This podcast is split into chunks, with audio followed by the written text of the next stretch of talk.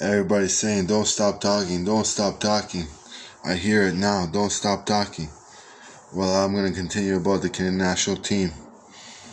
From what I see recently against the Polish national team against Belgium, I just don't see a victory right now for the Canadian national team. I just don't.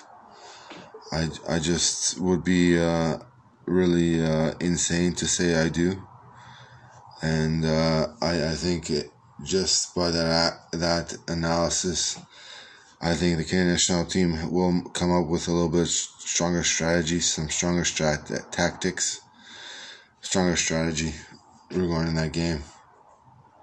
I think uh, first and foremost, Belgium. If they face Belgium, it will be a very interesting test. First and foremost, I don't think they've ever faced a country that's been third in the world and uh, competing in a World Cup. So uh, I, I don't think that uh, it will be uh, that fruitful and promising. But you never know. Uh, you never know what uh, what will happen on a given night, and you just never know. So you have to hope for the best. All those players are doing their best to put out their effort on the pitch, and we'll see what happens. First and foremost, I, I think that uh, the Canadian national team is doing a great job for qualifying for the second World Cup in their country's history. Doing a great job to just get there. And not only get there, but uh, also lead the CONCACAF group. So I think there's uh, a lot of potential there for uh, some unbelievable miracles. We will see what happens but uh, we will see what happens.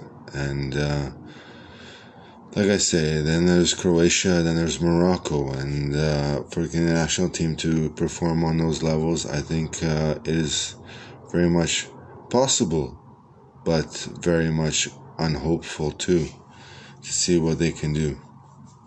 It's not like a sport that they've played in for many years. And just looking at history, I'm just talking about history here and seeing uh, at like what they've achieved in the past and what they haven't done in the future. And maybe they will do something better in the future than they've done in the past.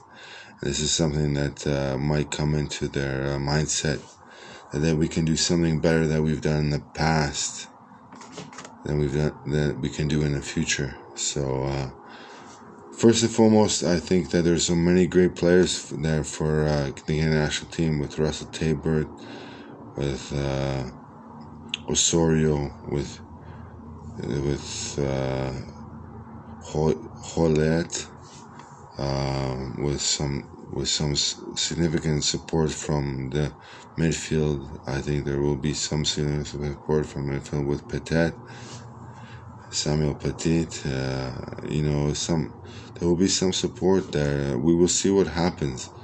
If they play like a team that wants to win, I think they can do it. But uh, you know, I think they can come up with at least a victory in one of those matches, and uh, we'll see what happens. But uh, the the way the, the tournament is scheduled is for is the top two.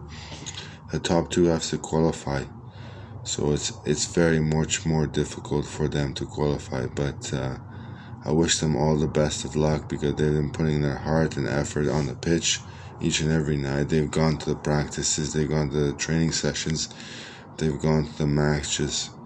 So they've done all their effort and uh, see what happens. And, and I don't say that they're out of it, but they they will maybe create a good team compact and perform a very good match for one of those games. And we will be delighted to see that. And as Canadian fans, we just want to see a victory a victory, even a goal, a goal, a goal and a victory, and, and that would be sufficient for uh, Canadian fans to smile and, and laugh a little bit because it hasn't happened in the past. So uh, we'll see what happens in, in the future here with the Canadian national team.